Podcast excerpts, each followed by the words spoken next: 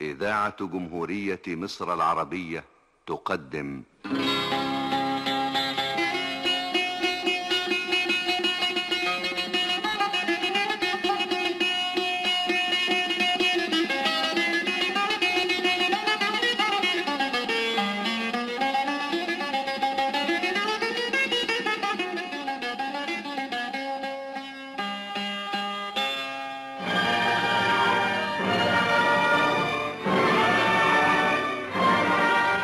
كتاب عربي علم العالم.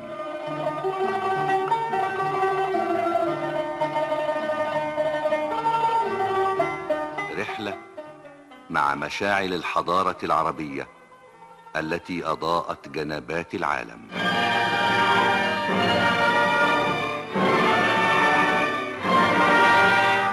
يكتبها فوزي خضر.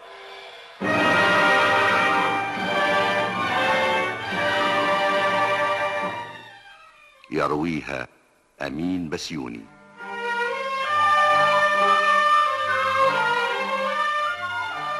يصورها أشرف عبد الغفور. مديحة حمدي. مدحت مرسي. ميرفت سعيد. عبد المنعم سعد. محمد ولاء الدين.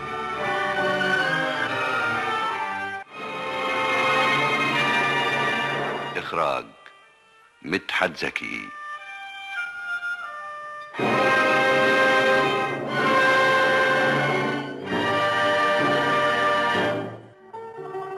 يقول الدكتور رحاب خضر عكاوي في كتابه الموجز في تاريخ الطب عند العرب قصد ما سويه الكنيسة ليستجدي من كاهنها أجرة السفر إلى بلده جندي سطور فنصحه الكاهن بممارسة الطب الذي تعلمه في البيمارستان وزوده بصندوق يحتوي على أدوات الكحل وعقاقير كثيرة. وأجلسه في ناحية من قصر الفضل بن الربيع. وبعد العناء الذي عاناه ماساويه كتب له أن ينال الهدوء أخيرا والحظوة وذلك أنه عالج في هذه الأثناء حاجب الفضل بن الربيع من رمد فشفي منه فأثار انتباه الفضل فقربه إليه وصار طبيبه. ثم صار فيما بعد طبيب الخليفة هارون الرشيد. مساء الخير يا أمي. مساء الخير يا يوحنا. هل عاد أخي ميخائيل؟ عاد منذ أكثر من ساعة. خبرني يا ولدي. بما يا أمي؟ أما من أخبار عن أبيك يا بني؟ بلى لقد جاء اليوم أحدهم من بغداد يحمل رسالة لنا عن لسان أبي. ألم يرسل مالا؟ الرسالة أهم من المال. كيف يا يوحنا؟ هو يدعونا للسفر إليه في العراق. لقد صارت له مكانة رفيعة هناك. صار من أطباء الخليفة هارون الرشيد ومن أطباء عائلته. حقا يا بني؟ حقا وصدقا يا أمي. ودعوته إيانا كي نذهب إلى بغداد. قد جعلتني أكاد أطير من السعادة. وما السبب؟ ألا تعرفين السبب يا أمي؟ لا يا بني. المجد والشهرة والمال لكل طبيب بارع في بغداد. وجندي سابور يا يوحنا. جندي سابور مليئة بالأطباء الذين يتنافسون على صاع التمر ويتقاتلون على الدينار. أين ميخائيل؟ يا ميخائيل! يا ميخائيل! تعال يا فتى! سوف نرتحل إلى بغداد! صبحت بالخير يا سيدي الأسقف. مرحبا يا ماسوي إيه مالي وراك تجلس في حديقة الكنيسة. حزينا هكذا. والله إني حزين. لماذا يا سيدي؟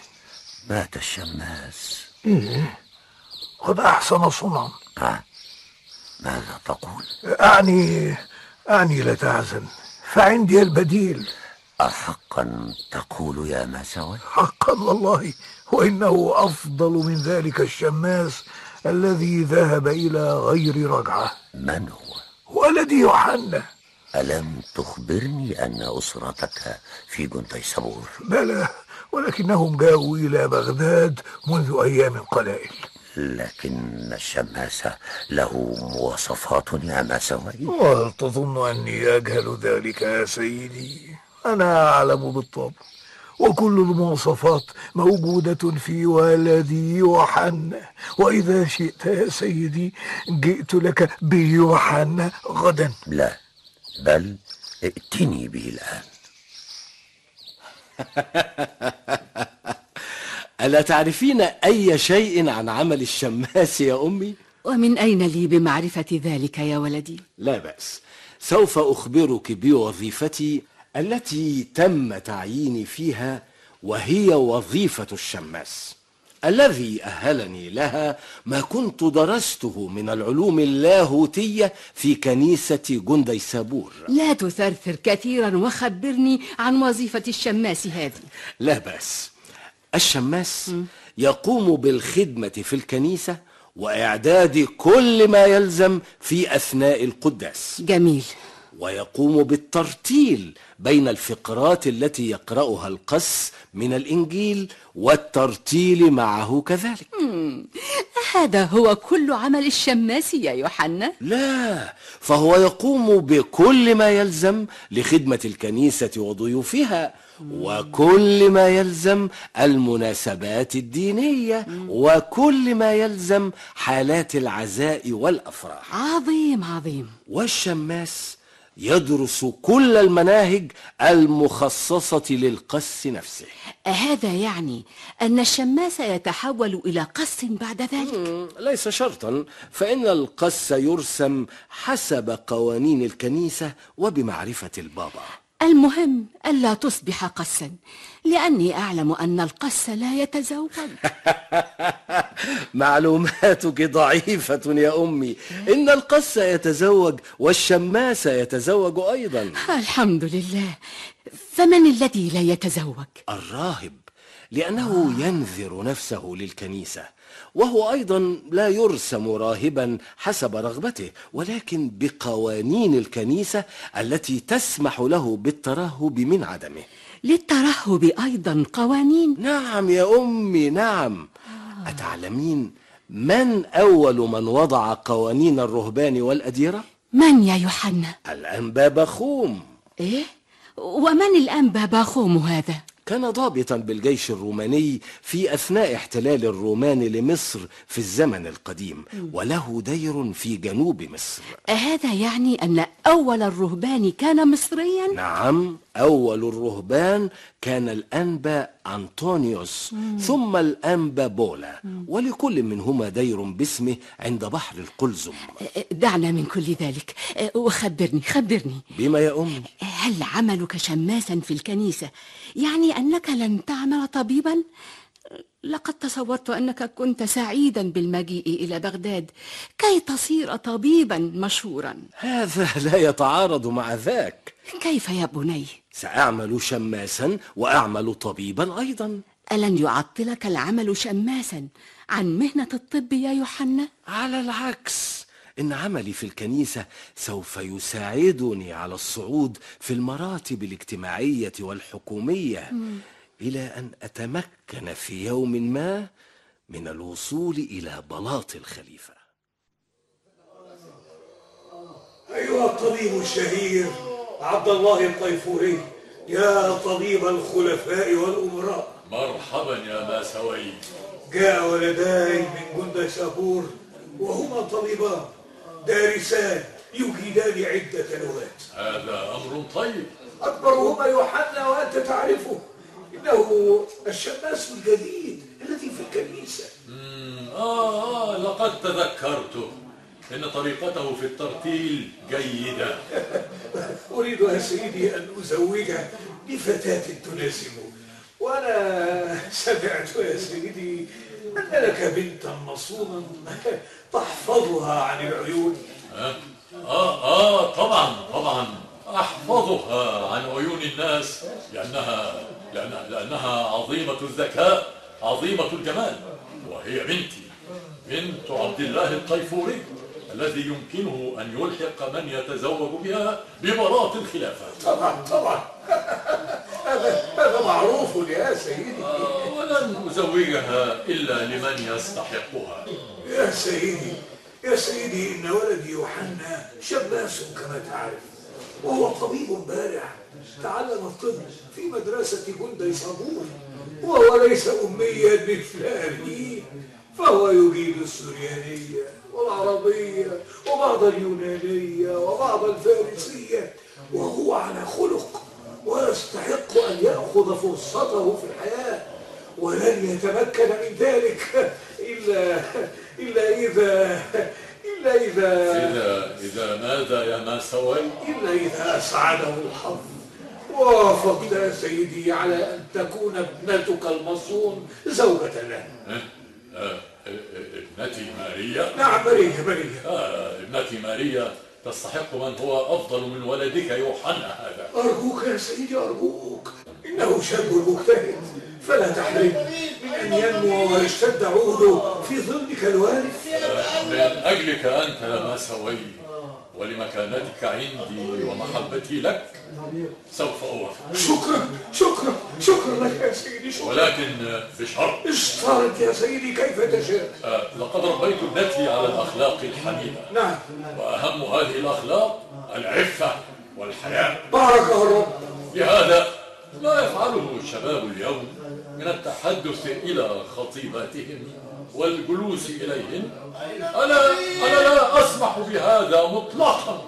هل تفهم؟ طبعا لا أسمح بقلة الحياء مطلقا. أفهم يا سيدي بالطبع أفهم. وليس عندي هذا الكلام الفارغ الذي يسمونه خطبة.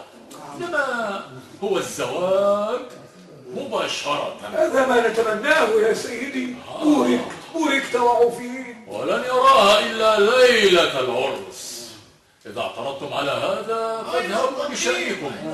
وإذا وافقتم فمرحبا. موافقون. طبعا موافقون يا سيدي الطيفوري موافقون. آه ولا أحب زيارات النساء. هل تفهم؟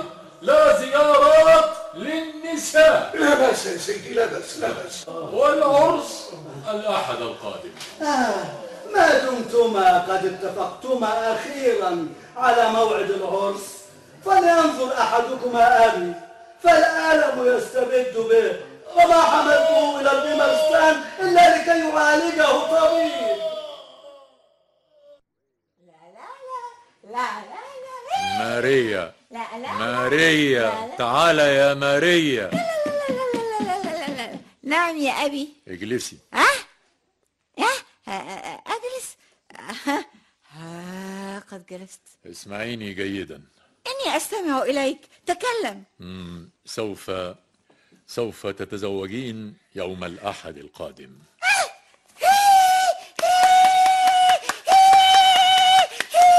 سوف أتزوج.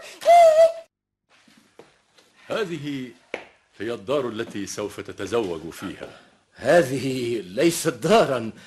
هذا قصر قصر صغير بعض الشيء. أنا أحب أن تسكن ابنتي في الدار المجاورة لداري لأني أحب الاطمئنان عليها دائما ولا أتحمل حتى مرور النسيم عليها. يا سيد الطيفوري سوف أحفظ ابنتك المصونة في عيني لكنني لا أملك ثمن مثل هذه الدار. هذه هدية مني بمناسبة العرس يا يوحنا. كان عبد الله الطيفوري يملك دارا في محلة اسمها دار الروم من الجانب الشرقي بمدينة السلام.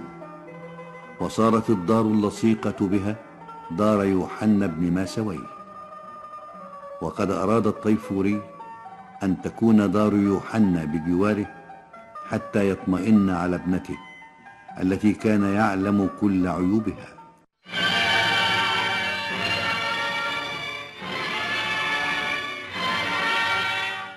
غدا نلتقي.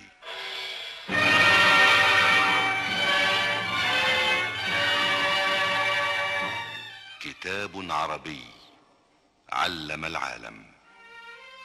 فوزي خضر أمين بسيوني مدحت زكي.